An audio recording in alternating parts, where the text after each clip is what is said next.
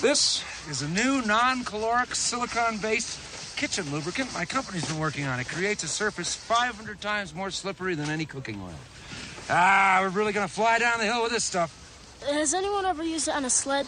Not that I know of, Russ. Well, don't go putting all that stuff on my sled, Clark. You know that metal plate in my head? Ah, how could I forget? I had to have it replaced because every time Catherine revved up the microwave, I'd piss my pants and forget who I was for a half hour or so.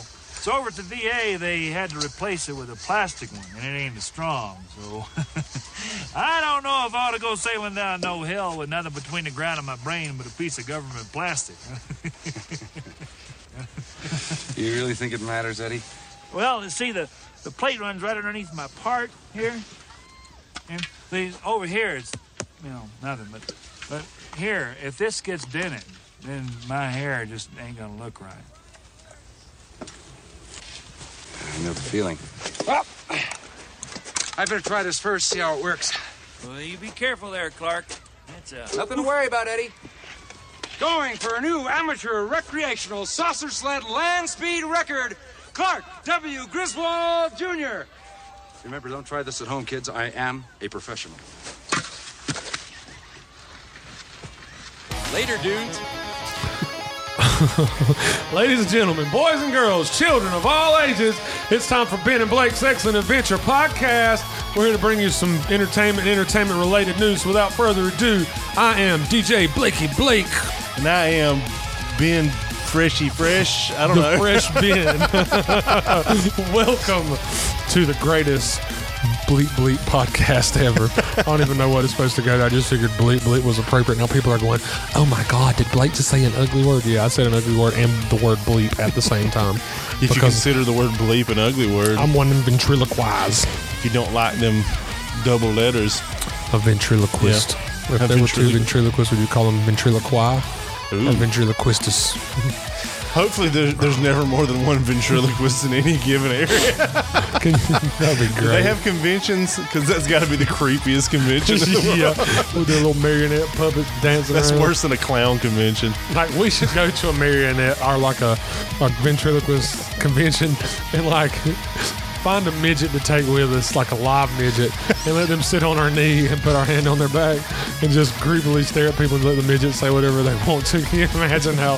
Sorry if you're a midget. We're not trying to offend midget eyes. My name is Jerry Farnsworth, and this is my friend Roscoe. How are you doing, Roscoe? Better than you. Oh, you. I couldn't think of any like wood jokes. They do a lot of wood jokes in Oh my ventriloquist God. class. You didn't get that, did you? Or would you? Would ya? Would you do it? I sure would. one was made out of barbecue spare ribs, let's eat it. I would. I'd wash it down with a tall, cool Budweiser. Let's take a break for a sip of water. This podcast brought to you by water. Brought to you by two hydrogens, one oxygen. H2O. Whoa. Wow, we'd say we get on some weird, weird tangents. Anyway, welcome to Ben and Blake's Excellent Adventure, the podcast that everybody, including your mom and them, want to listen to. We talk about all kind of cool stuff, nerd stuff, non-nerd stuff, mainly nerd stuff. Um, but it's named after Ben and I, so we can talk about what we want to. Yeah. Boom. As long as it's PC, right? What's PC mean these days? Protective custody. no, we're going into protective custody. We're going to rat out the Clintons on this episode. Jeffrey Epstein didn't kill himself. This is the greatest podcast of all time, and Jeffrey Epstein didn't kill himself. Epstein, Epstein, whoever he is, he didn't kill himself. tomato, tomato. Potato, Either way, potato. the Clintons had him killed. Yeah, Hillary, we're on to you. Winch. Winch. See what I did there? I changed the word up. Anyways, uh, we got some pretty cool stuff to talk about. Let me clear my throat.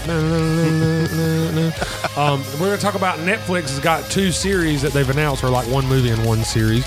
We're going to talk about that. Disney Plus came out last week, dude, or week before. yep. Whatever. It's everything I dreamed it would be. It's pretty great. We're going to talk about Disney Plus because it's fantastic.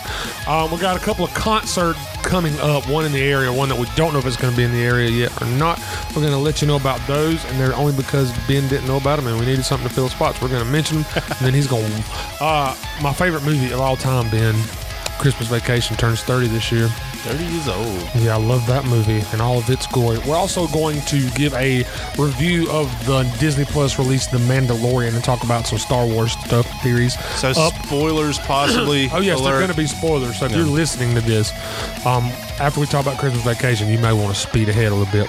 Uh, then we're going. Or just go watch The Mandalorian. yeah, or go watch that. It's pretty And great. pause this, go watch The Mandalorian, and then come back. Yep. And then um, we're going to talk about, uh, we may do a play a little game. I don't know. We'll see what we have time. Ben and Blake's going to recommend some things for you guys. Then we're going to do our top five. I'm trying to figure out how to coin this. You know, when you have a really, really good band that you love and you love all their stuff, and then they drop that turd album that nobody likes, we're going to discuss those, our top five worst albums by good bands that we like. I guess that's how you'd say it. Ben's going to break down some what's happening, and who knows what else we're going to talk about, ramble about, go on and on about tangents and wild rabbit. We got more tangents in a geometry class in here, folks. Boom. Take that, Miss Melanie Helms, who's ain't pay attention to your class. Here's how, to here's how little I know about math. I'm not even sure if you use the, the correct math that uses tangents. it might be it might be calculus or trigonometry. Well, I know it's not calculus because I never took that. So uh, maybe it just sounds geometric. We're, just because we're nerds doesn't mean we're smart. Yeah, because I remember in geometry we had to figure out sine, cosine, and tangent. Boom, ho, who's right now? Boom. Winch. I said winch. I'll say nice, nice save there. Winch. Oh, yeah. I hope I failed at rising and I diverted anyway. but before we get into all this, with all of our rambling, random ramblings, uh, we need to thank this bill that pays the bills. Yep. Talking about our main man, our favorite sponsor, Dollar Bill Oh, Murray. I forgot his last name for a second there. Talking about Ben's daddy, Mr. Bill Murray, and the folks down at Acme Pharmacy, part of the Murray Drug Company here in Homerville, Georgia. Yep. Um, go by and check them out for your pharmaceutical uh, related needs. Make sure you take a prescription or have one called in from your doctor because they're not just going to give you uh, pills or medicine. We can't say pills. That's might offend the pill heads. Um, Wow, focus, Blake, focus. Um, so go by, check them out, give them a call, 912 487 5327. We'll hear an ad from them here in a little while. Uh, we're also brought to you by Anchor.fm, your one stop shop for all things podcast related. Go to their website, which of course is aptly named Anchor.fm, and uh, you can use their podcast engine built into their website to record, or you can record it and upload it like Ben and I do. They aggregate it out for you for frizzle, and um, it's a good shop, so check them out. Anchor.f to the M. Ben, you ready to jump into this? Let's do it. Um, you got anything you want to add? I just kind of ramble and take over and don't let you interject anything. Oh, uh, the, one- the one story I had to add was uh, for you know every once in a while we pop some pro wrestling news in there. Um, For uh, anybody that's been following pro wrestling for the last couple of years, uh, there was a big to do about uh, you know CM Punk left the WWE under a, a hail of controversy, uh, and now he's back apparently. Uh, hell froze over, and CM Punk is back in the WWE Oh my gosh! Um, but he's not in a wrestling, but not in a capacity, wrestling right? capacity. Um, he's he's a backstage contributor, part of a show they got called WWE Backstage. Um, Yeah, it comes on like Fridays or something. I've watched that a couple of times. Yep. And so as of right now, that's that's his. I can't. Bel I have a hard time believing that it's it'll stay that way. Yeah. Um, unless he's just really done like for good as as a performer. I don't And he think could he's be. done. I think it's beef between he and Vince. Um, Or him and Triple H. Yeah, Um, one of the two. But if they've listened to the fans whine and cry this long about bringing Punk back, and they're bringing him back in that capacity, they'll pull a Daniel Bryan on him. They'll leave him backstage. They'll make him like a little manager or something. They'll find some Oh, that's way. right. That is what they did with Daniel Bryan. they'll find some way to integrate him back into the scene on either Raw or SmackDown, and then he'll be fighting. They'll give him like a big match at WrestleMania or He'll- SummerSlam. He'll be interviewing somebody backstage, and they'll get into Triple it. Triple H will and, hit him with a hammer or something. and then he'll be like, "I want you at WrestleMania." Except it'll be a real hammer and he'll kill him. Wait, that went dark. He'll put his he'll put his hand over the sledgehammer and gently shove it into his midsection. Yeah, he'll go. that shot! Oh my God! That shot killed him. No, it didn't. Listen here, This JR. is why I always hated the sledgehammer as a weapon Yeah. because it looks like, oh my god, he's about to. You can kill somebody with that thing, and then like, I don't know. It's just always. and then. Sting hits it with a cheaply made baseball bat and breaks the handle clean in two. Like it doesn't splinter the wood at all. Just a clean snap. That was totally real. Anyways, um, how's your week been? I didn't even ask you that, man. I'm so sorry. I'm a horrible friend that just likes to talk and never knows when to shut up. It's been really busy. I, I I've had a um, it took the one of the reasons we were are recording Monday night Mhm, instead of Sunday night so. Um, was because I had not had a chance to watch The Mandalorian and yet, I wanted to talk about Yeah. it and, And, couldn't um, spoil it. and I literally God. couldn't do it until last night um, because I just every night had something. I had something to do. Like eat pickled beets. I like pickled beets. I had to take a colon cleanser. I had to drink fiber one night and cleanse myself. I, I have a jar of pickled beets in my refrigerator. I know you do. You talk about them a lot. I love like pickled they're the most glorious thing God ever created. Pickled it's, beets. it's nature's candy, bruh. Um, Nature's candy winch. winch. The um, buy that T-shirt at um, Nancy Ruiz. Get on that. Make us a T-shirt. That says winch. yeah, old Nancy Selena. But um, I'll make sure I tag her in this one like I did the last one. Be like, hey, you got to listen to the whole podcast to find out where we talk about you at. and she'll go, oh God, what did y'all say? I'll be like, I'm not telling you until you listen to it. You and Benitha, aka Brianna. hashtag Beneatha. Hashtag Benitha. I still, I still have her saved in my phone as Benitha. The um, what? What? yeah, it's just been busy. I've been really busy. I know the feeling, dude. I don't like. I'm exhausted. That and I almost had to almost had to end somebody's life because Georgia almost threw away that uh, Auburn Whose game. life are you going to end? Nobody's. I just I had to make it Like, sound I more interesting that if you would do that, you would call me and at least let me participate. We could Sheesh. beat them up like that scene in Office Space where they beat up the printer. Exactly. Dang, it feels good to be a gangster. a little honky butt cracker from the bottom. anyway, I said cracker. How about your week? How's it Uh, been? I mean, it, it's it was a week. trying to think what I did. Oh yeah, so now that I'm back at Free Will, you know, I play drums now. Mm-hmm. My legs have been really sore for two weeks because I've I didn't play in like two months, and I can't like I have to ease down on the toilet for like two days after Sunday. My legs jellify. Yeah, so that's been good. That's been an adventure. We transitioned to an electric set. I'm not real fond of them. An electric drum set? yeah, because with that small stage and the way that sanctuary is Oh, laid yeah. out, and my playing style, which is a '90s rock play style, is very loud, and so You're always Yeah. twirling that drum stick. I'm not I'm not twirling it, but I'll catch myself pointing at the bass player and him. pow. I'm doing like full arm extensions when I hit the snare, so it sounds like a shotgun going off. Yeah, I, I can't help it. They need to get you one of those rigs that like turns upside down like they did with uh, Mm-hmm. Tommy Lee. That's what I'm, I'm full Tommy Lee in there, but I don't want to turn upside down and puke everywhere. But uh, you know, it's just giving us a better mix. Supposedly, we'll see. We're still working the kinks out, and uh, like the the mic trigger for the cymbals didn't come in yet. They won't be in until Wednesday, and so I'm having to play the electric set with the real cymbals, and so we're having to balance the volume, and I'm having to pull back so they still blend. So it's a challenge. Other than that, just work. Yeah. Um, we didn't have a ball game Friday night, so I laid around did nothing, helping mom and dad move some stuff around throw some crap out. It needs to be gone. Church on Sundays. Work Saturday night. You know, it is what it is. Life is a highway. Yeah, how's that? How's work going, Dragon? It's great. It's great. oh, so yeah, I got to I got to give you the full effect here. Hold on, I got to pull this song up because um, so Saturday night when I get there, I got there like at six, and um, oh gosh, stop! I don't want to try YouTube Premium. But no ads, I don't give a and your videos will pause when you have to leave the screen. I always skip them anyways. All right. So Saturday night is playing an ad. Can you hear the advertisement now? Give me the option to skip. So I walk in Saturday night. Um, Wild Man, who's also affectionately. Oh, by the way, there's another one that works there too, and they call him Wild Bill. It's great. That sounds like uh, gimmick infringement to me. It but- sounds like I don't care, whatever. It's it's a VFW in Nashville, Georgia. I'm sure nobody that cares about Wild Bill is going to sue them for gimmick infringement. What the crap was that? I don't know. anyways, so um, what was I saying? Oh, so I walk in, and Wild Man, they've already turned the sound system on. He's got this playing through the speakers. Hold on. Can you hear that? Yeah.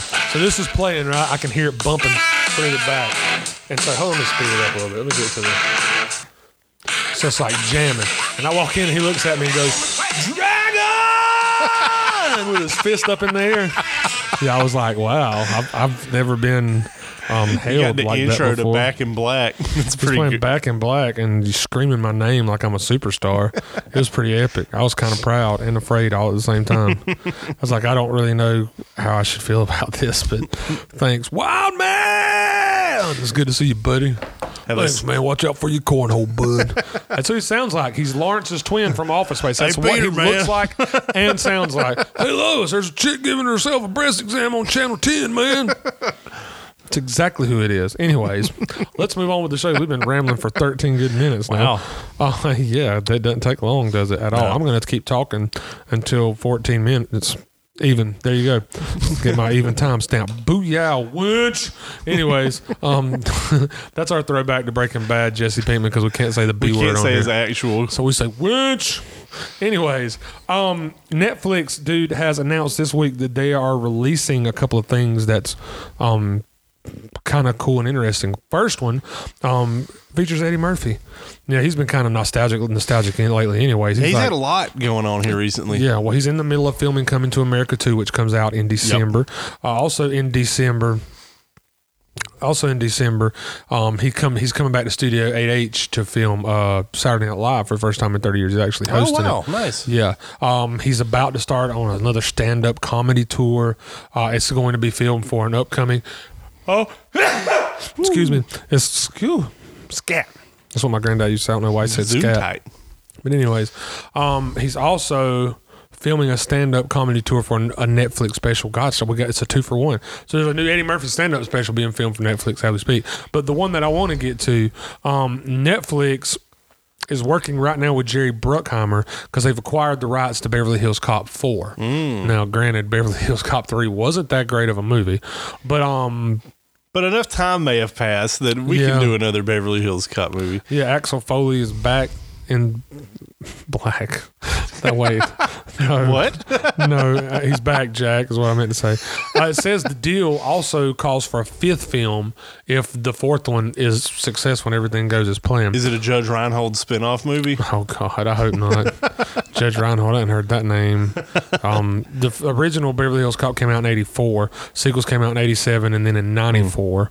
Uh, now Murphy just also released Dolemite's My Name. I haven't Yep. got a chance to watch that yet. I haven't either, but it looks pretty good. Yeah, I Lynn watched it and he said it's not like hilariously funny, but he said there's some funny stuff. There's also a lot of bad language in it. Well, it reminds me of uh, It's Eddie Murphy for Christ's yeah, sake. right.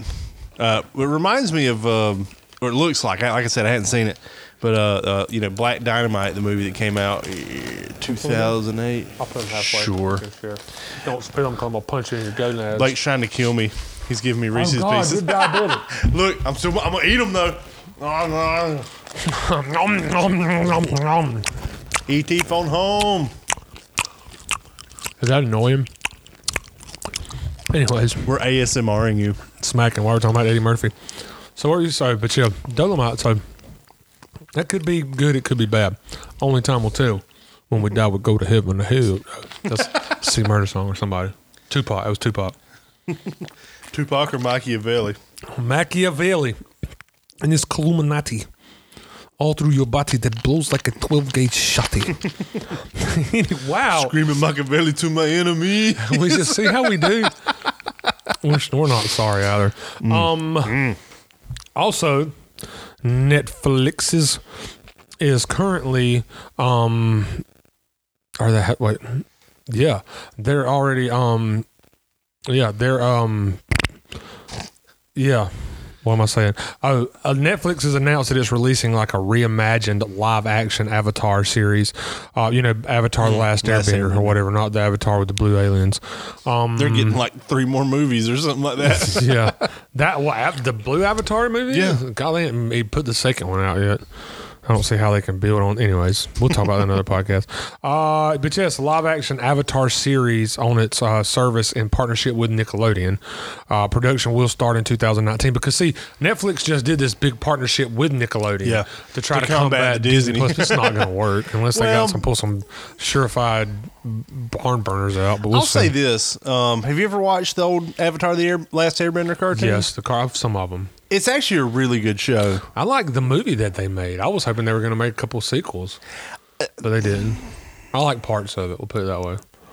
I feel like they kind of they kind of didn't stick the landing on that one. But the- that's just me. screwed the pooch. but anyways, so uh, but the, but here's the kicker: the animated show's creators Michael DiMartino and Brian Konietzko, they're going to be executive producers of the new live action. Mm-hmm. So um, it says details are unsurprisingly scarce at this stage, but um, they stress that the Netflix production would include a culturally appropriate, non-whitewashed cast. Wah wah wah. Oh yeah, because that's the movie got a yeah. um, really. Um, there's no guarantee it's going to be as memorable as the animated series. Oh, it should retell the story of Aang and uh, his companions, you know, saving the world from the fired lord.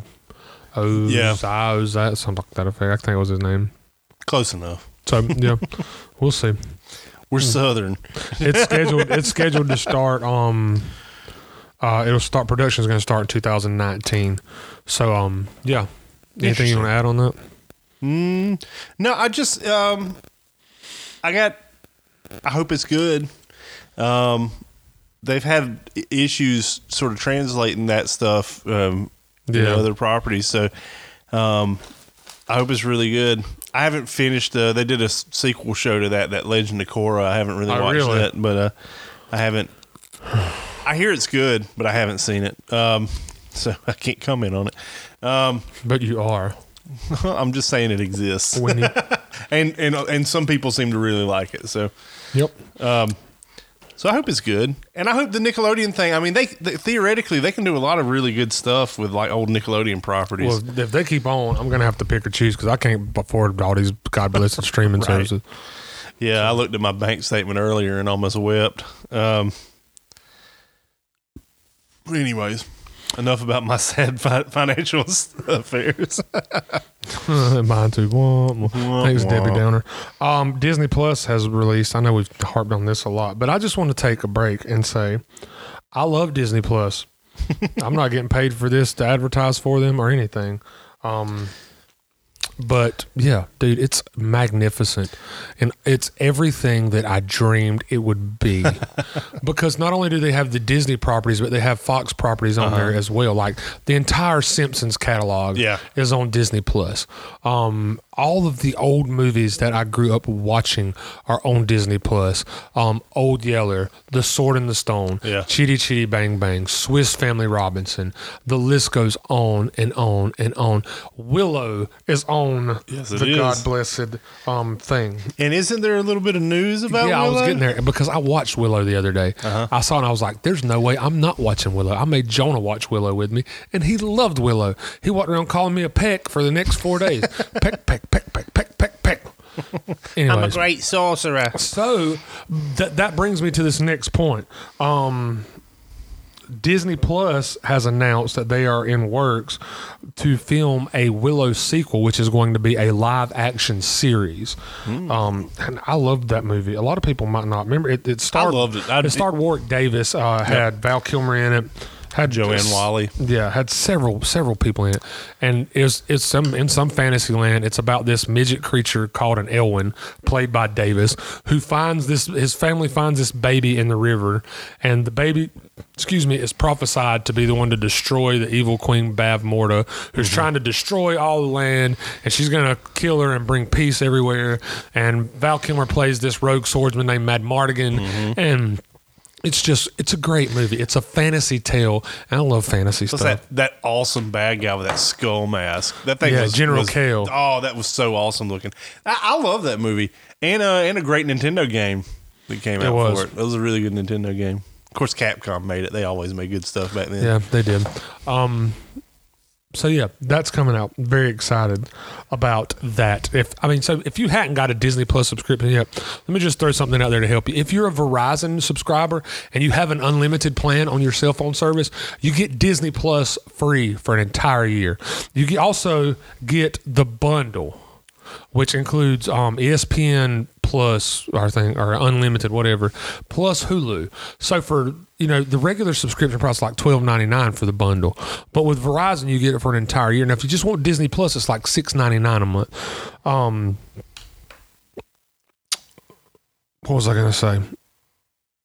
Oh, now there's some. Th- now the layout is pretty much schematically like um like Netflix with the way they have the movies grouped and stuff. Yep. Uh, but here's something I like. Here's what I like about it, and I noticed this when I was watching The Mandalorian, which we'll get to in a little bit. Once you get done watching it, it pulls up recommendations, and there's always like on most of them, there's like um like a behind the scenes look at that show and then stuff you know it's more information about the show instead of just hitting play on it Yeah.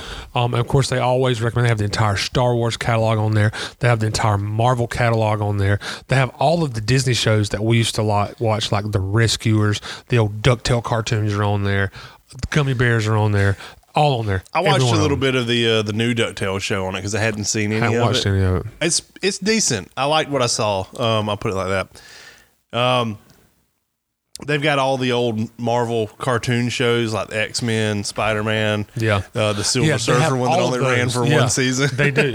Now I wonder since it's a Fox, pro- since they got Fox properties on there, they're going to put the oh, is the old X Men cartoons on there we used Yeah. to watch. Hadn't noticed those yet. But anyways, we could talk about Disney Plus all day. Check it out if you have Verizon. Go to their website or call their rep and get that free subscription. If not, pay the six ninety nine a month. Like yesterday, I babysat babysat my two year old cousin, and we watched The Little Mermaid, and then we watched The Lion King, and it was great sharing those with her. Yeah. And um, she enjoyed them as well. So um, check that out. What else am I looking at here? I'm trying to kill time and without rambling. Um, here's some nostalgia for you, Ben. Or talking about stuff like that. If you are in the oh crap, it's not going to pull up now. Ain't this a joke? If you are in the North Florida area, South Georgia area, wherever you're at, if you're close, coming up toward, toward the middle of December in Clay County, it's just south of Jacksonville, there is going to be. Oh wait, wait, wait, wait! I told gave you the wrong date. Ooh. Clay County Fair. It's in Green Cove. They've moved it. It's in Green Cove Springs, Flor- Green Cove Springs, Florida. Uh, Tuesday, April seventh at seven o'clock. Vanilla Ice and Sir Mix-a-Lot. Ben, what's Sir Mix-a-Lot tell him to do? What's he him to put on the glass? He something I can't say. Put you on the spot, sucker. Put you on the spot. Yeah. So talk about nostalgia. That's a question for you and you two when you guys get after you oh hear this. god. Oh my god. Oh my god! Yeah, so check that out, dude. I'm going. I'm totally going. I told somebody the other day. I'm not going to say any names right now. You know what I'm talking about. I was like, "We going to this concert." That's all I'm gonna say. That's all. I got to say about that. That's all I got to say about that. Um, and also, while we're being nostalgic right here, Ben, Sir, sir, hold on. Sir Mix a lot. The most, uh, the most gallant knight in King Arthur's court. oh my God, sorry, I'm sorry. That was a forced joke. I apologize. And I may have stole it. I may have stole that joke from somebody like else. every other joke you say. I'm, I'm, sorry. unoriginal. So, um, so check this out. So this is um kind of like somebody eating their words here. Nikki Sixx back in 2014 said there's no amount of money that would ever make him do it again, like you know, play music as that band Motley Crue, because he has such pride in how they ended it. Right? Well, Nikki Sixx freaking lied. Motley Crue released a video Monday officially announcing their upcoming reunion tour, which starts in 2020. It's going to be a U.S. stadium tour. Get this with Poison and Def Leppard. Uh, while specific dates and venues have yet to be announced, the three acts will perform at stadiums around the country. Um, the band doesn't appear in the video, but they have Machine Gun Kelly, who played Tommy Lee in that Netflix adaptation of The Dirt or whatever. Um, they're blowing up their cessation of touring contract because the fans demanded a reformation. And uh, dude, this is great. I like Motley Crue. I still listen to Motley Crue. and so um, they played 158 shows on their 2014 through 15 final uh, tour. And so yeah, it's it's dude, I, I can't I can't wait. So let's see, let's see, let's see. Who else? Who else has got upcoming shoot long list of like um they join a long list of people that have toured after their farewell tour or whatever like uh kiss the who black sabbath phil collins ozzy Yeah. tina turner Cher, lcd sound system whoever those are weirdos The Who's got even got a new album coming out. Yeah. Um, and there's only two of them left. Um, Yeah, Sixx said he looked. He said he, he reiterated in February. He reiterated Rolling Stone that they had no plans to reform, and but he, even if he, even though he expressed doubts about the decision, he made the statement. Sometimes I look at my friends like the guys in Aerosmith and Metallica, and I'm like, "Gee, did did we retire too soon?" He claims there are going to be no one-offs in their future, so maybe we'll get together and jam in Mick Mars's front room. But yeah, whatever. They're touring the United he, States. is he well enough to to like go out on tour? Mick Mars or Nikki Sixx? Mick Mars. Dude, Mick Mars is. He's, He's like got that Bond. weird bone disease though. Yeah, or whatever it is he's is that great, he's man. got. I like Mick Mars. I like Mick Mars. Um, He's actually my favorite member of Motley yeah, Crue. mine too. He's totally mine too. But um, on in other news, been my favorite movie turns thirty this year. Christmas Vacation. Christmas vacation. Christmas Vacation. It's almost time to change my ringtone to Christmas Vacation. Last year, I have I had their main theme as my main ringtone, and then on my Apple Watch, you know, you can set like your background to be like a slideshow, and it was all scenes from Christmas Vacation. So every time I raised my watch up, it was a new cousin Eddie or something to that effect. Um, but to celebrate the 30th year, they're they're going to release it on the big screen this year. Um, came out December 1st, 1989. And uh so yeah, so this December 1st makes 30 years. I love that movie, dude. I watch it. It's I should have put it on my list. Uh, Well, I mean, it's not one of those sleepers that people know I don't like because they know I love it. And every time it's on, I'm going to watch it. I can watch it all year long. See, every day. Vegas vacation would be more likely to be on that list, right? So Yeah. It's not it's one not everybody. I like Vegas Vacation know. too. I, I did not like European Vacation. I didn't watch No, that. even- I want to like it because I like Eric Idle's in it, and I'm a big Monty Yeah. Python fan. But Eric Idle's done a lot of bad movies. yeah. Now it's only going to be at AMC theaters. I'm not as the one about Austin AMC. I think they so. are. I think it is. But they're going to show it from the week of like 12 6 to 12 12. Hold on. There may be more dates. I'm going to click this link and see. But that's kind of exciting, right? Because I, I didn't watch it in the theaters when it came out. No, Um, I always want to go see those like flashback cinema things, and I that'd hardly good one to ever make it to one. That'll be a good one to watch in the theater. Uh, Benjamin, let's get into before we do this because we're at 30 minutes. let's talk about The Mandalorian here. Let's talk about it. You finally watched it. I Give me finally your watched opinion about it. I I really enjoyed it. Um, it's it's probably my favorite Star Wars thing that I've seen since the original trilogy. Um, because I Star Wars, unfortunately, to, for me at least, I, I don't hate it, hate it, but like they've had a tendency to lean in and lean in on the goofiness. Of a lot of Yeah, stuff yeah, you're right. and and I think they do it as a, as a way to sort of pander to children. Mm-hmm. Um, and I don't think you have to do that. I think you can still make good things without without without pandering to children. Kids can pick Yeah. up on what's stuff being good or not.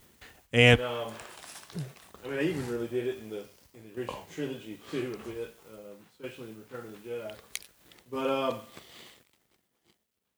what it feels like to me is that it, it has a real it has a spaghetti western feel to it. Yeah. it has like a Oh, totally like does. an old Clint Eastwood Totally does. movie vibe to it. And there's also without without giving away the plot just yet, it reminds me there's an old Japanese comic um, manga for those of you uh, who want me to get technical with it. Um, there was an old manga called Lone Wolf and Cub, yeah, and there's a lot of elements of Lone Wolf and Cub so far in the first two seasons, se- seasons, first two episodes of uh, The Mandalorian. Um, and so far, I have just super enjoyed it. I think they've they've they've shown the Star Wars universe like like they haven't. It's not like it's completely different than anything we've ever seen. You know, we see a lot of stuff that we've seen before, but we've seen it in a new way, uh, and I appreciate that. Um, I think no, uh, I think that it's it's on track right now to be one of the best new shows I've seen in a while. yeah. I agree with you on that one, and that's not just because I'm a Star Wars Yeah, same nerd. here. Because I can be really hard on Star Wars if I want to be. You know, Um, I had apprehensions like yours going into watching it because I was I'm a huge fan of the whole Star Wars saga. Period. Um, I loved the original trilogy. Mm-hmm. I liked most of the prequel trilogy, and I'm okay with the post trequel um, trilogy, the third one, which isn't Yeah. out yet. Um, but yeah, I'm. So I was kind of worried because I mean, like, you know, Disney has had the rights for the last three, or yeah, and so I'm like, I wonder what they're going to do because there's so much room that they can do good things with this, and there's Yeah. also so much room that can go bad with it. And when it started, I was kind of like, oh, this is going to be a slow series. I watched through the first episode, and I was like, I mean, I was kind of impressed, kind of not impressed. Um, but then at the end of the first episode, I was like, holy crap. like, Jesus Christ. That reveal in the last five minutes of the first episode made it for me. And even though the second episode was just a filler episode, I felt like um, I, th- there's so much room. So much room. Now, I'm I'm still a little more apprehensive than you are because I'm still kind of holding my breath to see if they tank it or not. Yeah. But here's the reveal. You ready? Spoiler alert. Yeah. So, in The Mandalorian, it follows this guy from Mandalore who is just known as the Mandalorian. It doesn't, hadn't revealed his name yet or anything.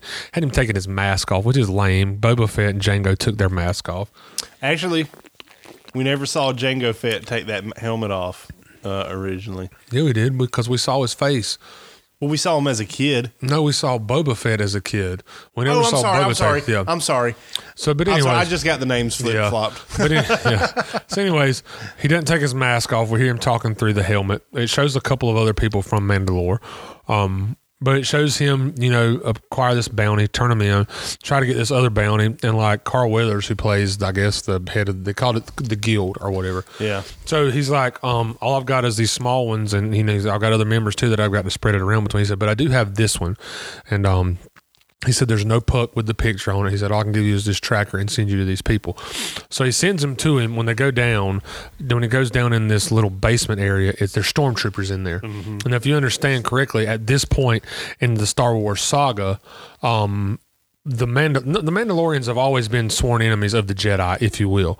They, I mean, they developed technology around being able to destroy Jedi.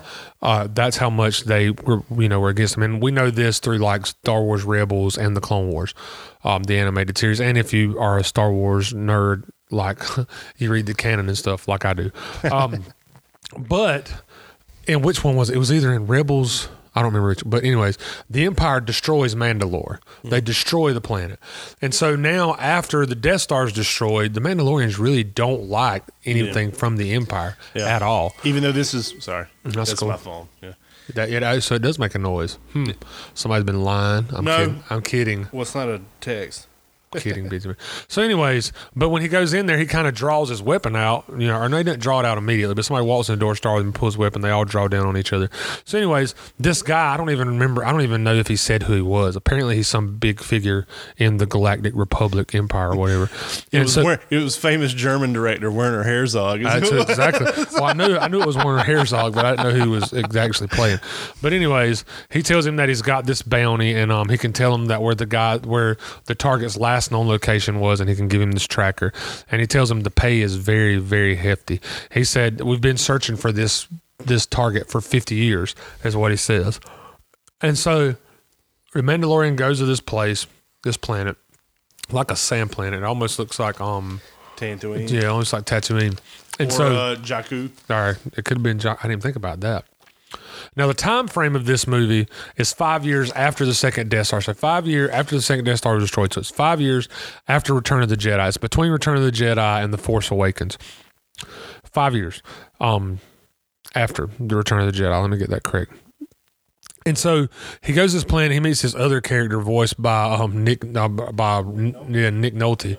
Um, he helps him. He tells him, you know, kind of where these people are that he's looking for. He gets there. There's another bounty bot that showed up that's part of the guild. And so, anyways, this is my favorite, one of my favorite parts of the episode. Bounty Bot was voiced by um, a famous filmmaker now, uh, Taika Waititi. Yeah, it was Taika Waititi. Yeah, I think I'm pronouncing his name right. yeah, Just released that movie, movie uh, Jojo Rabbit. yeah. And he's directing the Blade series, right? Yeah, He did uh, Thor, um, Dark World. not Dark World, the other one, um, Ragnarok. Yeah, Ragnarok. You're right. And so, um, so he gets there. He meets up with the bot. They get pinned down by these smugglers or whatever. Mandalorian wigs. He like just hulks out on them. Gets that big mountain machine gun and kills everybody. So they go in and they follow the tracker, and there's this floating orb, and you're like, "What in the world?" And so he opens it, and then this the stunning, breathtaking moment happens, and there is a baby Yoda in this thing. I say baby Yoda. The dang thing's 50 years old, apparently. So the bot raises his weapon to kill it. Mandalorian kills the bot and takes the baby Yoda with him. Baby Yoda. And I'm calling it Baby Yoda for a reason because, yeah, we don't have a name for it. Now, Ben, here's where it gets tricky because the second episode was just him trying to get off the planet with this thing. We know that the creature is force sensitive because it levitated that big rhinoceros looking dragon beast that was trying, that it was almost about to kill the Mandalorian. So we know he's force. And, and if you notice on the second episode, there were a couple times when the Mandalorian was repairing his armor that he kept walking over to him and doing his hand out like he was going to help him with something. Yeah. And so Okay, so here's my theory. Let's lay this out. You ready? I'm going to try to explain this thoroughly, and you feel free to interject whenever. And I'm sure Paul Fulton's going to listen to this because this is because he brought this up the other day, and we talked about this. Say something real quick. I want to make sure you're registering still. Okay. Well, in the- so as I was saying before, the mics decided to quit recording. um, I'm going to lay my theory out. You interject whatever. Part of this is from a discussion I had with Pastor Paul Fulton from First Baptist Church. So if you hear this, Paul, thanks for the encouragement. so, anyways, we see this baby Yoda creature. Okay, we know it, it. It can't be a reincarnation of Yoda, and here's why: because Yoda died in the middle are kind of toward the beginning Yeah. of Return of the Jedi. Correct. Which in that same movie, or in that in like a day or, t- or however long it wasn't, fifty years or whatever. No. The second Death Star is destroyed, and this is five years past that. So if Yoda died within six years there, and this creature's been, which I mean, they didn't necessarily say it was been alive for fifty years. They just, just said said they've been looking for it for 50 years. I guess so. I don't know. Now, we do know Yoda was around 900 something years old, according to canon, when he died or whatever, when he turned into a Force Ghost. Yeah. So, here's the release schedule, Ben. I'm going to give you this. Mm-hmm. Mandalorian dropped 11:22, and then again 11:29. Um, no, no, no, no, no, no, no, no, no, no. They've already dropped two. The next release is this Friday, the 22nd. Uh-huh. Then the next Friday, the 29th. Then the next Friday, December the 6th. Then the next Friday, December 13th. Okay. Then the next one releases on Wednesday, December the 18th, which is the Wednesday before the Friday that The Rise of Skywalker comes Correct. out in theaters. Okay. Then the final episode of this season comes out on 1227. So we've already hmm, we've already read and discussed on here that they have warned that the Mandalorian contains some spoilers for some reveals in the Rise of Skywalker, Yes. as well as the future direction of the the, franchise. new Star Wars. Yeah, exactly. And so, um, I'm wondering, Ben, if they're going to reveal this character in the movie, the Baby Yoda because about that time it will have aged what at least 20 or 30 years Yeah. Yeah. somewhere in that area if not longer depending on how long of a time jump is between the last jedi and the rise of skywalker because they've said that there's going to be a definite time jump in that movie Yeah. here's the reason why i'm thinking that because we talked about balancing the force Mm-hmm. and that's the whole thing and everybody thinks it's a battle between good and evil which is really not it's a Yeah, balance, balance between, between- light and dark, Correct. making sure there's equal has to be dark it's not there to be light and- eradicating the dark out Correct. um, when you have an absence of light you have an abundance of darkness if you will so everything's been building up to this point that Palpatine is basically the personification of the dark side, right? Mm-hmm. And there's also Kylo Ren, who is dark side as of now. On the light side, we have Rey, Mm-hmm. but there's no other main character after Luke. You know, force Well, ghosted on us. Outside of Leia, but Yeah, but there's a Leia, good chance she ain't, make, she ain't making it through the next Yeah, movie. she's not making probably. it there. because there's already rumors of her being a force ghost in the movie. Uh-huh. So what if Yoda is the embodiment of the light side of the force coming back to balance out Palpatine's return? Which would make sense. it would make sense. Um, so we'll, we'll see. My theory is that this we're going to see this Yoda character in the movie somehow. Why? And and here's and here's what makes it so interesting, Ben, is because according to Star Wars canon, Yoda is of an unspecified race Yes. from an unspecified planet. Correct. In Star Wars canon, they don't know what he is. They don't know where he came from. They know he was like 900 something years old when he died.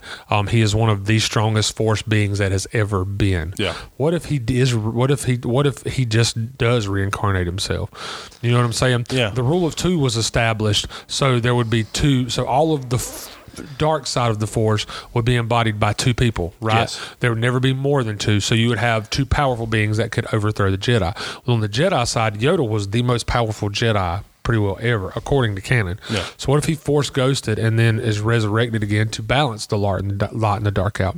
I don't know what kind of role he's going to play. It wouldn't make sense for him to come back and destroy Palpatine and then call the movie The Rise of Skywalker. But I think he'll play a very integral part in that movie. I could be totally in, wrong. in helping to sort of rebuild the Jedi Temple. Yeah, and- exactly. And and now I don't. I mean, I could be wrong, and we might not even see this character at all in the Yeah. movie. Uh, it would not shock me though if that's because they got to have plans for it though. yeah, because Like, the next episode comes out. The next to last comes out the Wednesday before, and the last one comes out the Friday, the next Friday. Yeah. Um, I don't see him making that big of a reveal to leave the character and implanted in a Mandalorian series because Yeah. the series is about the bounty hunter, not about Yoda coming back. Because you know, there's not supposed to be a lot of Jedi interaction in the movie or Yeah. whatever because it would defeat the purpose of it being called the Mandalorian. You know what I mean? Well, and also the you know we're looking at a world you know where effectively the only Jedi left alive at that point would be Luke, Luke, yeah, he was the only one. uh, unless, he Unless you started count his Leia. school by that time. Yeah, correct. Unless we uh, except Yeah, Leia. but like five But years she- after, but she wasn't he a had. But but he but did he start at school before Kylo was born, or did he start it after Ben was born? I don't know. I don't know because that if that's the if that's the case, Ben probably wasn't born, and if he was born, he wasn't old enough to be training yet. true. You know what I mean? So I don't I don't know, dude. This is gonna be um, it's it's gonna be it's gonna be interesting. Yeah. What else was I saying? Anything you want to add to the Star Wars? No, I like it. Um, I like I like you said. I don't know what what their plan is for that character. I don't know if it is actually a reincarnation of Yoda or if it's just another. I think before this, the Mandalorian's over, we'll know more Oh, about yeah, what absolutely. it is.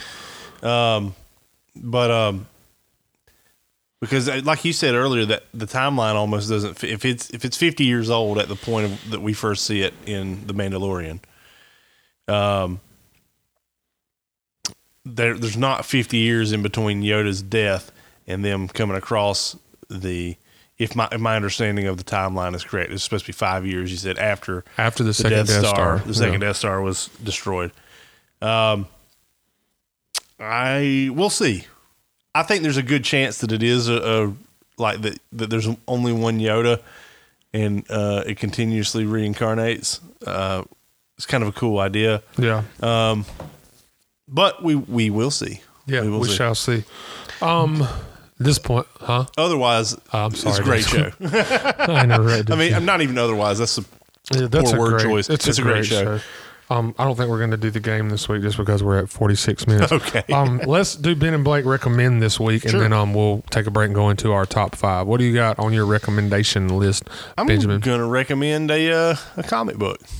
Wow, Actually, our inner nerds are so linked. um, Mine's not a comic book.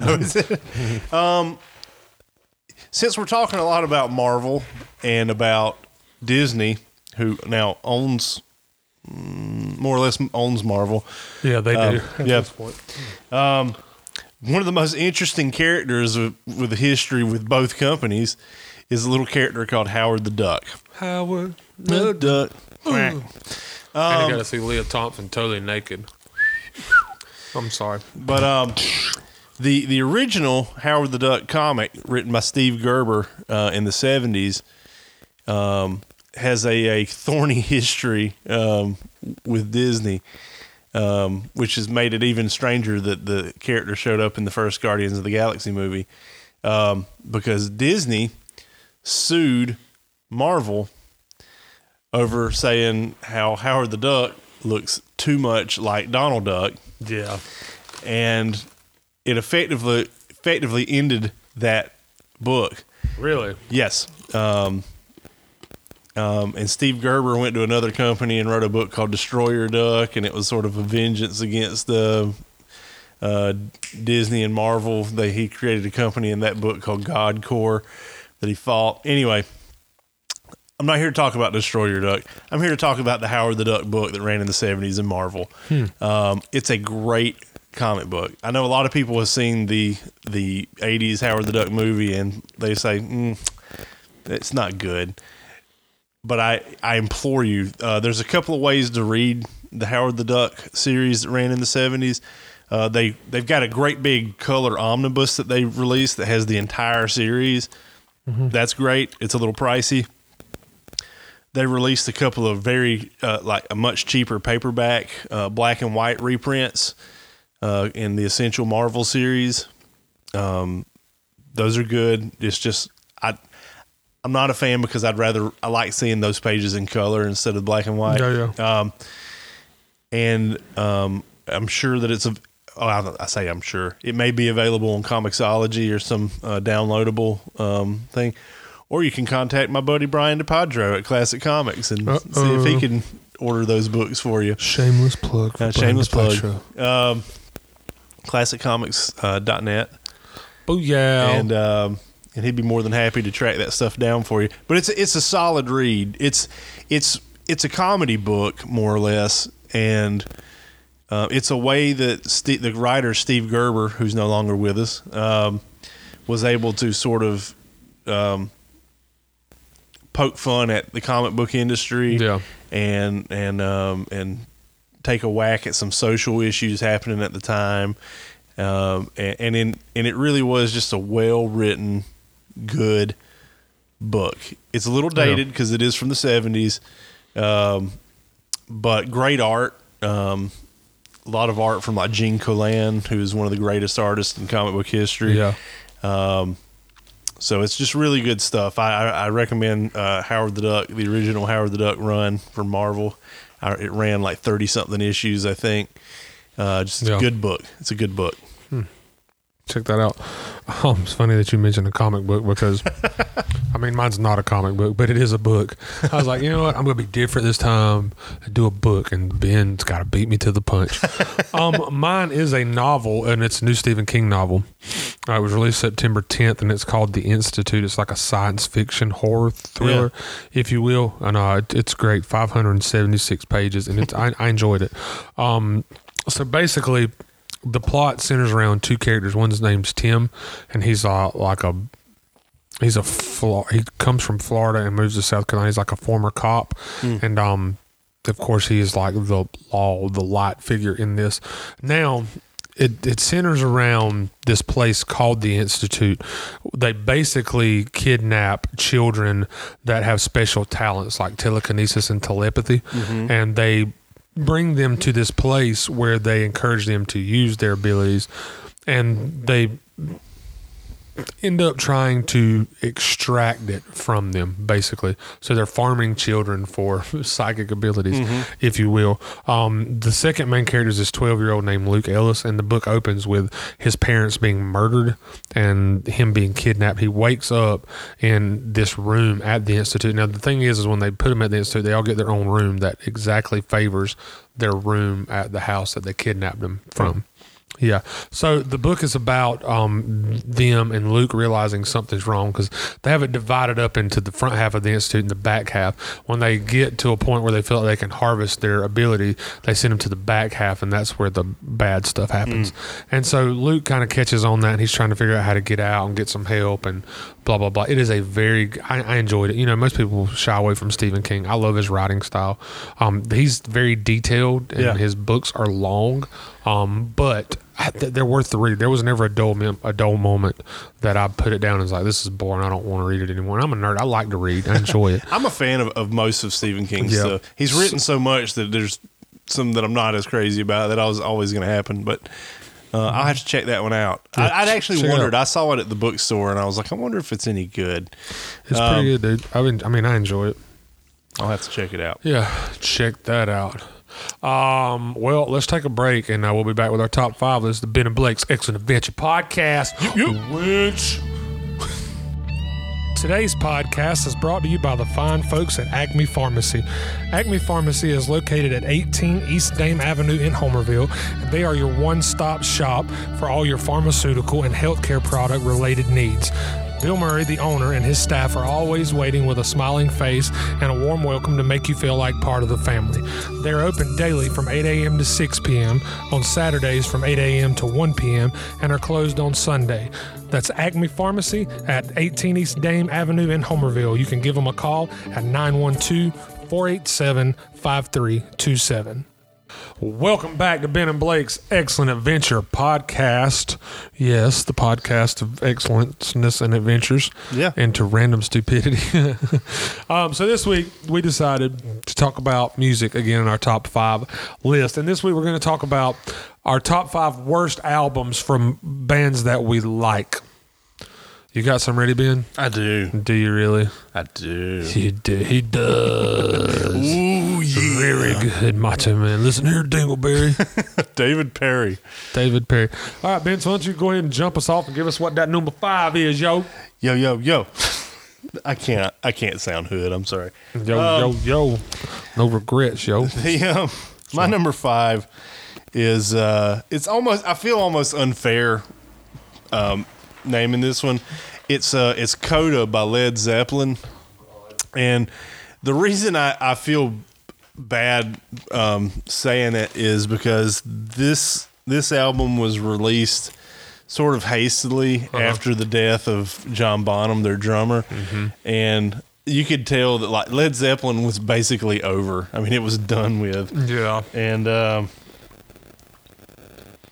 and uh, so they sort of this is what they had, and they just released it, and then they just they sort of ended the band abruptly because they were like, we can't replace them. We're not even going to try. Band over. But here's our last album, and it's just unfinished. It's an unfinished album in a lot of ways, and and Led Zeppelin was really in, to in my opinion, a bit of a decline, anyways, um, creatively. Um, but you still had four extremely talented guys um, working as a unit to to create this great, really the template for like all hard rock that was to come for a while. You know, there no Led Zeppelin, no Van Halen, no Van Halen, no 80s. Like that's just that's just kind of how it happened. um, Yeah. um, and it's just bad. There's there's there's one or two spots that are okay, but just on the whole, the album is it's just weak. It's a weak album, and uh, unfortunately, it was the last album they ever recorded. Uh, and then outside of uh, getting back together for that one show and uh, at that big concert over in England, they've never never done anything as just those three guys ever again. Um, so it was it was their swan song, pun intended. That was the name of the record label. yeah. Um, but it, unfortunately, not not that great. Well, um, my number five is by a member of a band that I liked in the '90s. That was Stone Temple Pilots. Mm-hmm. Loved them. Um, Scott Weiland was just phenomenal. Dude, there were a lot of bands that came out of that grunge area that Yeah. were great. Yep. Um, I mean, fantastic. Like Pearl Jam, of course. Stone Temple Pilots, Soundgarden, Nirvana. I mean, you name them. The Yeah. list is long. Alice in Chains. Yeah. Now I don't mean to speak ill of the dead because you know Weiland has since left No, us. Uh, but in 2011, Scott Wayland is it Wayland or Weiland? Um, I think I feel like it's like Anyways, you know you what I'm can say talking it about. either way. So in 2011, old Scotty released this turd called "The Most Wonderful Time of the Year." You ever hear that album being Scott Wayland's take on a I was Christmas say, is it a Christmas album? yeah, it's a totally Christmas album. That's weirder than Bob Dylan doing a Christmas Dude, album. it was terrible. I mean, like I said, I don't mean to speak ill of the dead, but um, but that's exactly what Waylon was when he made this unironic kind of Christmas album. I guess it was just it was weird. Um, I mean, here's what makes it weirder. You know, you look at this album and think dang, Waylon is tripping on some stuff, dude. He what? He was completely sober. was when sober at that He was completely sober, which I think is why it was a turd because the rest of the Stone Temple Pilots album, those dudes were trashed on everything known to man, and those are some great songs, Right. But he wasn't on anything. Um, so you, I mean, you basically get the sound of one of like the great rock stars of the '90s, kind of being trying to be a crooner and like just sapping his way through like a watered down, syrupy version of like White Christmas and Winter Wonderland. It was just very undignified, is what Yeah. it was compared to there. It was almost like he was trying to recreate himself, Yeah. and it didn't work. it was a very horrible album. I was like, oh my God, why did I even listen to this one? So, yeah, that's my number five. It's Scott Weiland's Most Wonderful Time of the Year, 2011. Don't listen to it.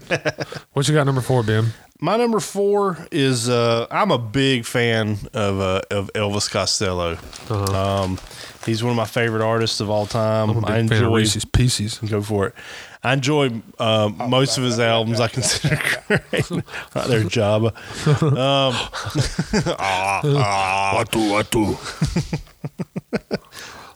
Anyway, he released an album in the '80s called "Goodbye Cruel World." Yeah. and um, I think it it was recorded at a, a like a really rough time in his life. I think he was going through a divorce, uh, which sometimes gets you good albums, but this time not so much.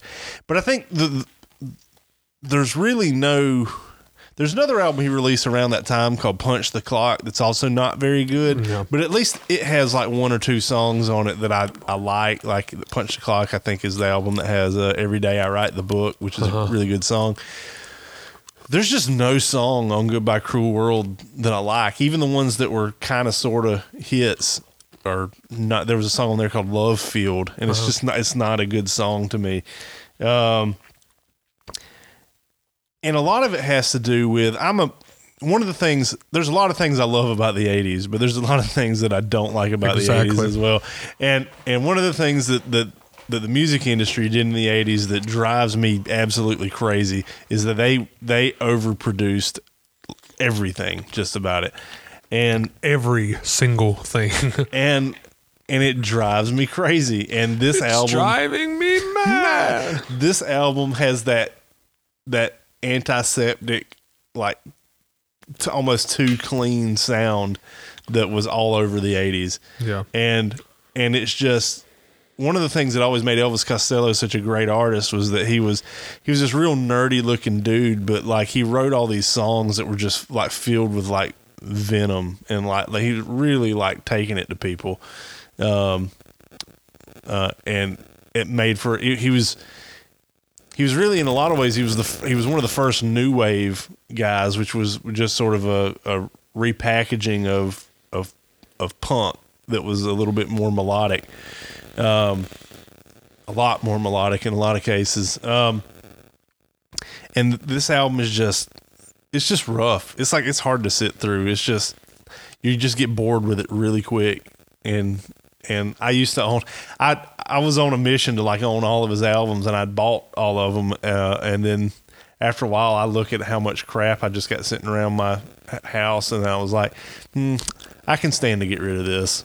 I don't need it. Junk it. yeah I've I'm I've tried to be a completionist on that and just couldn't do it and I was like nah, I got to save room for things I actually like. Um, so uh, I used to own a copy of it a nice copy of it and I don't anymore but yeah. So goodbye, Cruel World by Elvis Costello is is on this list for me.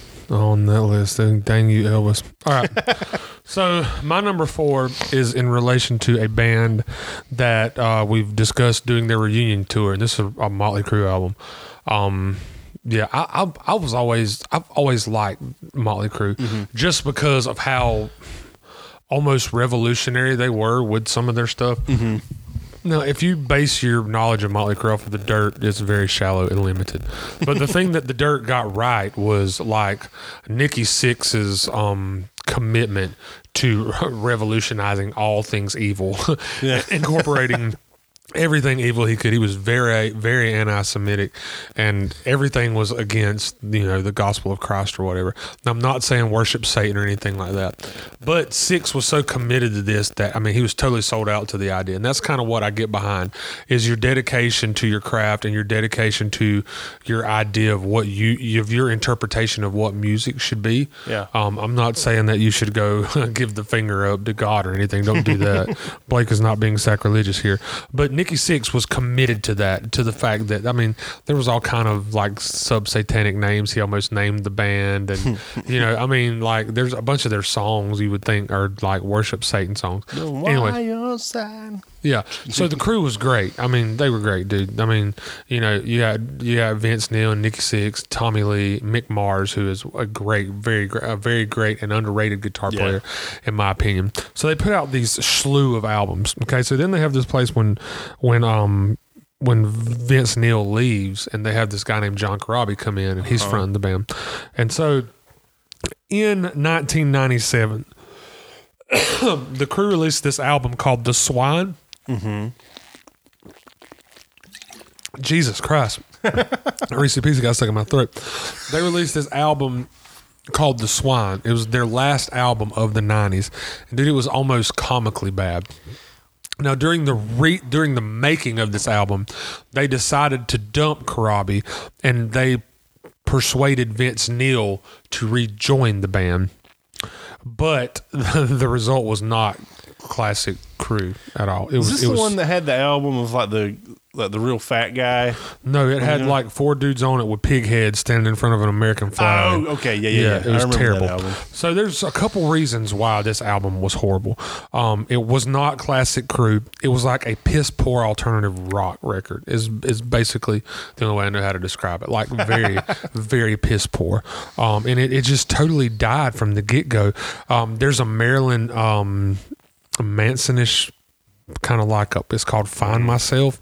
Um until there's like and then there's like a fake punk title track generation swine was horrible uh they just seemed very out of touch with their fan base and the thing that made them popular you know what i mean It, it seemed like they were trying to update their sound for like the well, new. it, it was like they were trying to update their sound, and it was like they were going in a good direction with Corabi because he wasn't Vince Neil at all. Okay, but then they, whatever reason, I don't even know why. It was probably probably caught him banging one of the other members' wives or something like they did all too often, and they got rid of him. And then they brought Neil back, and it was like, well, we can't go in this other direction.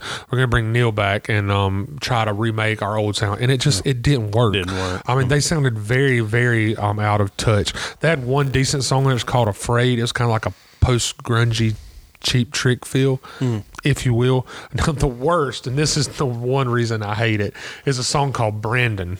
And it was written, it was like a very sappy orchestrated song. It was written and performed by Tommy Lee. It was horrible. After they recorded it, Vince Neil even came out and called the album terrible, and he was exactly right. It was a total, it was a total bomb. I mean, an absolute total bomb.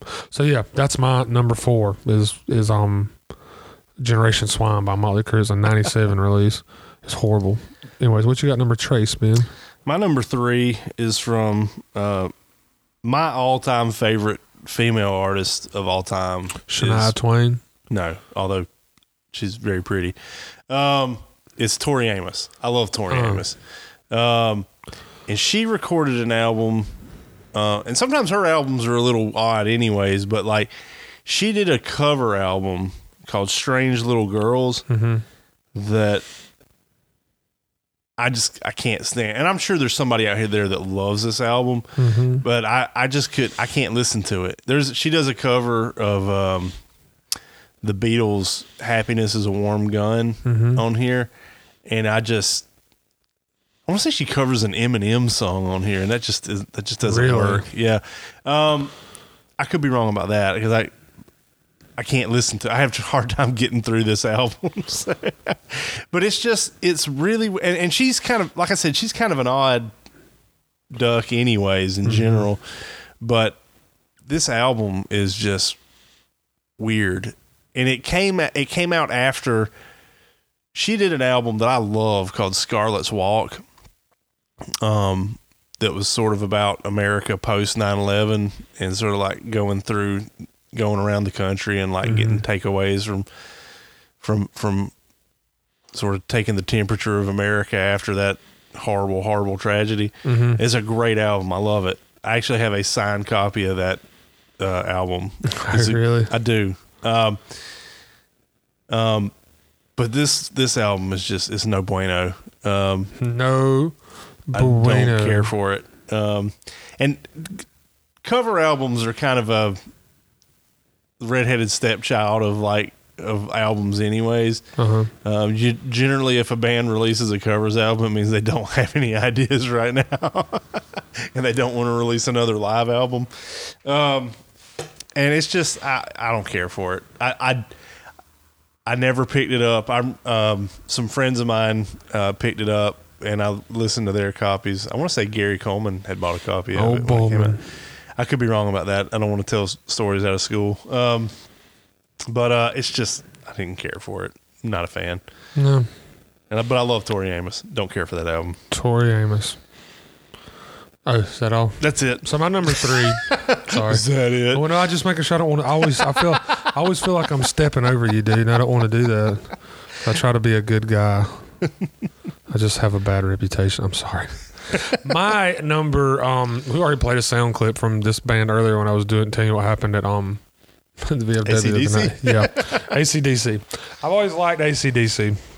Um, just they're great. Anyways, I don't, I'm not going to go into why I like ACDC. I just do. Probably going to get kicked out of every church I've ever been to for saying that. You don't really need to explain. You, if you if you've heard ACDC, you either like them or you don't. All right. So 1980, they dropped Back in Black, right? Uh-huh. All right. So Back in Black was like their best album, in my opinion. They got everything right. great, yeah. It was from cover to cover. It's a certified slobber knocker. It is great. Five years later, they released this turd called Fly on the Wall. It was horrible. it was one of the most terrible follow up albums ever released, in my opinion. Um, it like I said, it's just I mean, golly, dude. They like in '83 they released this. What was it called? Flick of the Switch. Is that you need to answer that? no. anyways, it was kind of like a, a, a DIY, route, like a do it yourself thing. It worked with the Switch, okay? Totally worked. But when uh, Fly on the Wall came out, it's like, it's it's just it's it's crappy. Now I said that to say this because I want to pitch this album. Um, Flick of the Wrist is like it's very stripped down. It has like a bone dry sound. It's like their most underrated album. It's not as good as Back in Black, but it's a it's like a second for me. Fly on the Wall, they lost the plot and their direction and everything, dude. I mean, it is terrible. Um, my best my best description of this album, and I'm not going to harp on it a lot because I, they have so much good stuff to overcame this. They really like overproduced it, if you will, like everything else from the 80s. and um, they made themselves, they tried after their semi success with a flick of the wrist, they tried to keep it stripped down and produce it themselves, but they made themselves sound like a very cheap cover band Yeah. of ACDC. Yeah. You know what I mean? Like not even a good cover band, like a really crappy cover band that you'd pay ten bucks to go see at a little dive bar somewhere. Yeah. And so I mean, I mean, it was good. I mean, like, and not just a tribute band, but a tribute band on a bad night, a very crappy tribute band. and so they, I mean, there's only one half decent song on there, and that's uh, "Shake Your Foundations." Over and over, it's just a horrible album. I don't recommend it. So if you're an ACDC fan, or you want to listen to ACDC, skip over "Fly on the Wall," please. totally skip that turd.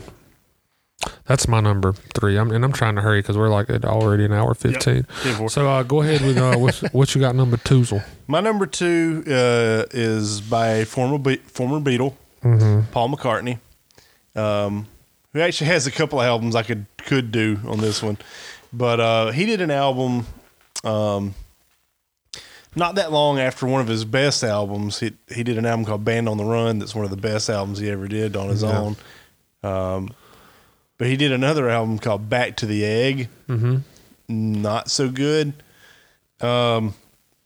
it's one of the things that's interesting about Paul McCartney uh, as a songwriter is even the songs like even if he wrote songs that were hits that I don't like, they're they're still memorable.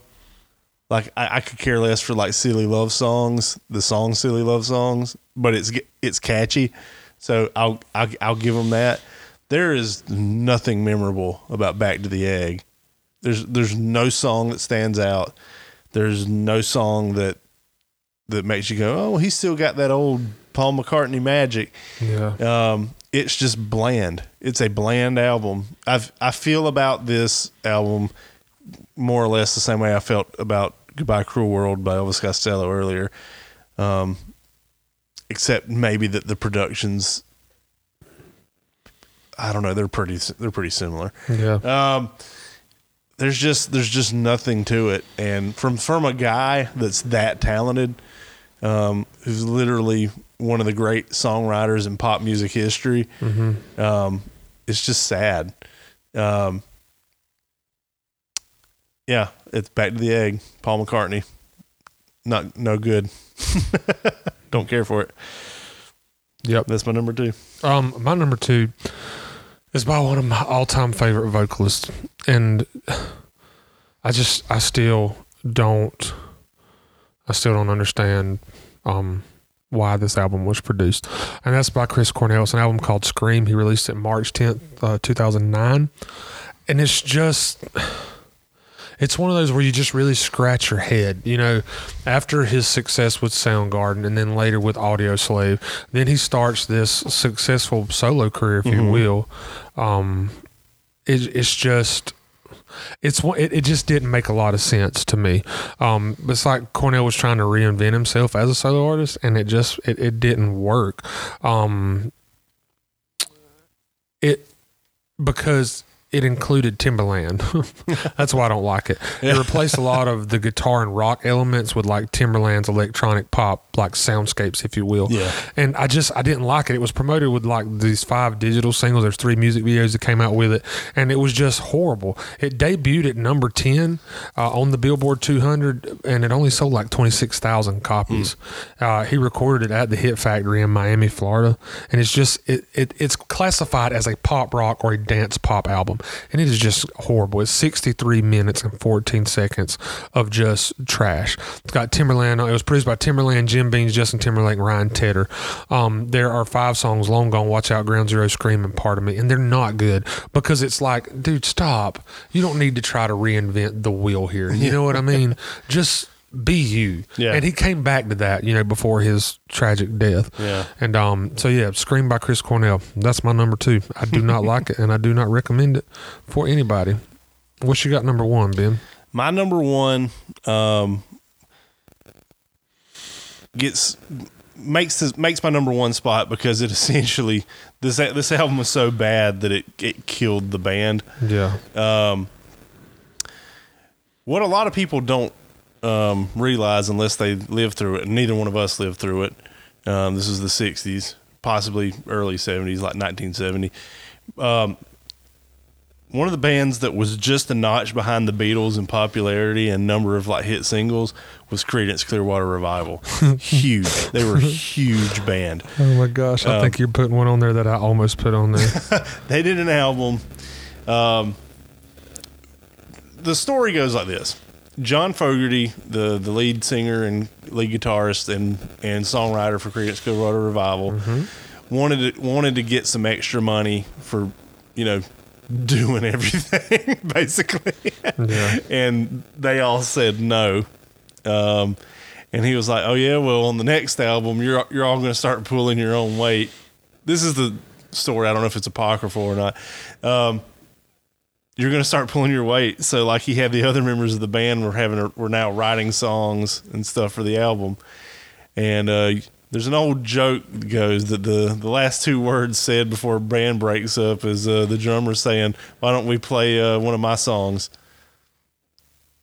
But anyways, um, so they Sorry, released an album called Mardi Gras, and it sucks. yeah, I knew that. I knew that one was going to be on there somewhere. it's a bad Ben album. it sucked.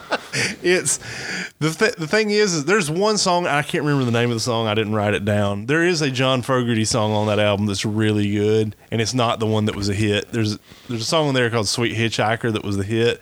I'm I'm not that crazy about that song, but there's another one of his songs that's on that album that actually it's got more of a country vibe, but I like it. Uh, but the songs by like uh, Stu and Doug, the bassist and the drummer, are just they're particularly the bassist songs are just Yeah. they're bad. They're bad songs. And they were never never able to reconcile their differences. Um, and it was a nasty split up after that album. Uh, you know, for years John Fogerty couldn't even play his own songs uh, because um, of the way their their terrible, terrible deal that they signed when they were young. Yeah. Um, in fact, he got sued. He got sued for sounding too much like John Fogerty.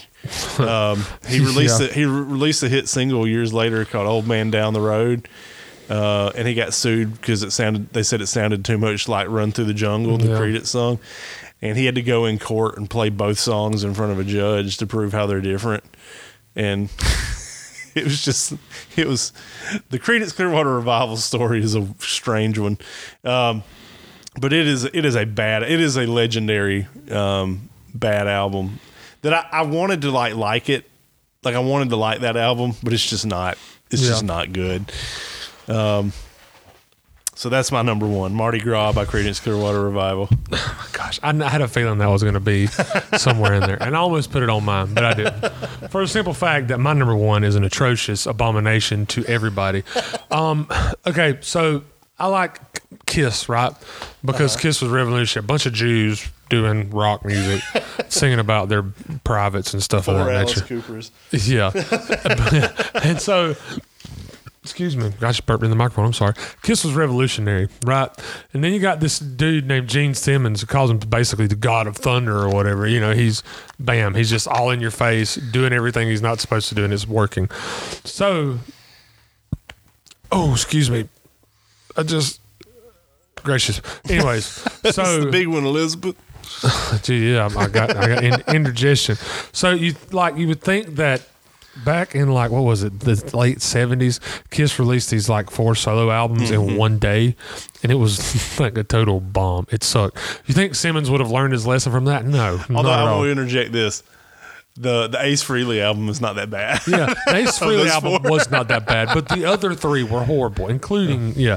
So you think Gene Simmons would have learned his lesson? No, he didn't. So in 2004, he decides 26 years after this just train wreck, he decides, you know what, I'm going to one up it. I'm going to do one better. He released this album called Asshole, and I'm going to say that because that's the name of the album. I'm not going to say it again because I'll get a lot of crap. Um, dude, it this. Oh my God! This one makes his original solo album sound like a masterpiece. which is shocking because that original one is Yes. not good either. Yes. Compared to this one, it deserves an Emmy award. Okay. Um, it sounded like basically it's an aging rock star like Simmons trying to appeal to a newer crowd. It didn't work. Uh, he does this joint with the kids, and then he does like um, a n- very like um, blood curdling, horribly version of Prodigy's Firestarter. I am the fire starter, which was not that great of a song, anyways. When Prodigy released it. Well, it, it's a dance song, but it Like, was there's- catchy, and you like and you listen to it because you. But you know what I'm saying? Like it's not like it's not even it's not even a real song. It's a dance. song. Yeah. Well, regardless, Gene Simmons murders it. Mm. What was good about it is not good anymore because Simmons murdered it. When I say murdered it, I mean he Casey Anthony that thing, buddy. I mean, I'm talking about he just oh my gosh. He like Jeffrey Dahmer, John Wayne Gacy, that bad boy. It's a terrible album. So if you want to listen to a horrible album, this is probably one of the most horrible albums ever, and it almost impinged upon the entire Kiss legacy. That's Gene Simmons' a hole. He released it in 2004. If you want your ears to bleed, if you want to have um, suicidal thoughts and stuff. Uh, go ahead and listen to that album. It will make you want to pour bleach in your ear and It's like the tape from the ring. Yes, it's like Samara, the girl from The Ring. I would rather her climb out of the TV and eat my soul than I would listen to that album. So what you're saying is Gene Simmons takes a piano chord and garrots. Exactly. It- basically, it's it's it's so terrible, dude. It is like horrible. Like you should check it out. You should totally check that out. It's horrible. You should listen to it. Yeah, because I don't want to be the only one to enjoy this misery. Man, I feel like I'm you, going down. I'm taking you all with me. yeah, I feel like you should. Um, I feel like you should listen to it, just so you can say why, Blake. Why, Why? you're not my friend. um. So yeah, that's been our top five list for the week. Uh, next week, Ben, I thought that I know we just paused it to discuss this because we can because we're not live, yo. Um, but next week is the it'll be our last podcast before Thanksgiving, right? So let's do let's break this down. We're going to make next week's uh, top five list like a broad spectrum type deal, and we're going to list five items that we're thankful for that can either come from music, movies, TVs, books, um, sports entertainment, whatever you want it to come from, that help like a song that helped form um your not belief system but like kind of formed your I don't know maybe who you are today. You know what I mean? Helped you age as a person. person like to me, are. there are certain songs that I listen to that I can go back to really dark times in my life, and certain songs or certain artists kind of got me through those. So mine will be comprised of stuff kind of like that. You know what I mean? Mm-hmm. And so, and it's just going to be our. We're going to do a big be thankful episode next week. We'll probably do like some stuff we're thankful for didn't ever get invented or something to that effect. uh, yeah. So uh, that's what we're going to talk about next week. Now, Ben, before we get out of here, uh, give us an update on what's going on, what's happening. Yeah, there's a there's some things going on. Some things, like them things. Uh, what? Nothing. If you didn't hear it, it didn't happen. November 21st in Jacksonville, uh, Miranda Lambert will be performing if uh, if that's something you're interested in. Uh, November 26th in Macon, Georgia, Travis Tritt's going to be performing. That ought to be a that ought to be a good show. Um, I'm not I'm not the biggest country music fan, but uh, Yeah. he's a big name, um, and he's coming to a town that's not Atlanta or Jacksonville. So, um, November 23rd in St. Augustine, uh, an artist that I, I really like named Joe Bonamassa is going to be performing in St. Augustine. He's a, he's a blues guitarist, uh, really really good. Um, so if, if you're interested in that kind of thing, I do highly su- recommend that. Uh, and November 25th in Macon, uh, the Mannheim Steamroller Christmas will be uh, will be ready and willing to get your holiday spirit a chugling on down. um, so if that's something that you're interested in, uh, go check that out. Uh, that's uh, that's what I got. That's what I got for upcoming things. In addition to herpes. Yes, oh, Oh, but you, you It never guys goes wouldn't know away, you know. hepatitis if it was waiting in the parking lot. Oh wait, you guys wouldn't know art if it was waiting in the parking lot to give you hepatitis. and it will. Be right after class. Oh my god, that's one of my favorite skits. Define irony. I can't afford what, is, what does he say about I can't afford my medicine to combat hepatitis, but I can't donate money for blood because I have hepatitis. He's uh, he's hosting Saturday Night Live. He's joining the Five Timers Club. I need to check that. I need to watch that. I love Will Ferrell. He's one of my favorites.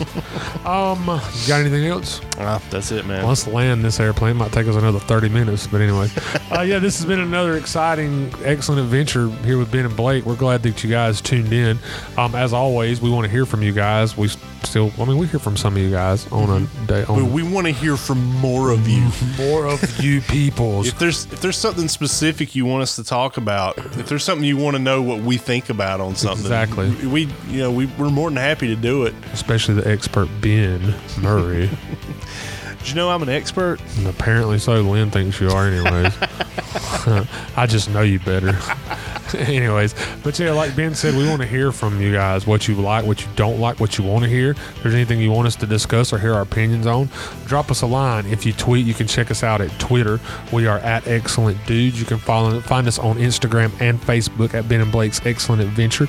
You can also get us on Gmail at Ben and Blake's Excellent Adventure at gmail.com. Um, as always, you can check us out on our personal Facebook play, pa- pages, Ben Murray Blake Pittman. I'm also on Instagram um, at Blake for Real.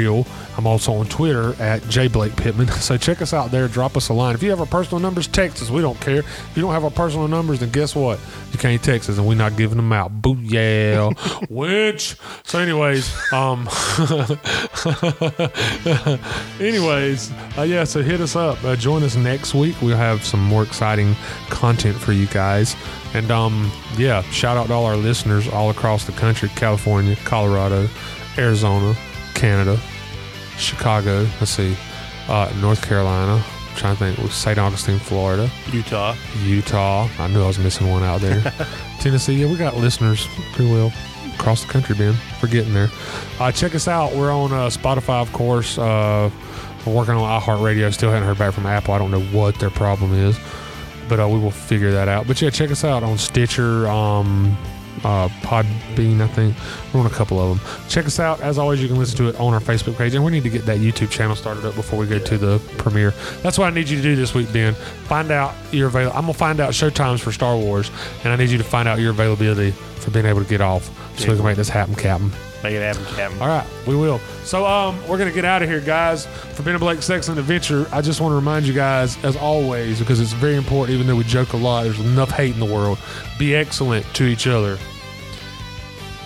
You did it wrong. No, I did not. You didn't. I just. I'm, yeah. I'm off so tonight, let me man. say that again. I'm off There's enough hate in the world. So, like I say every week, be excellent to each other. And for God's sake, party on, dudes. Yeah, party on. Which, which.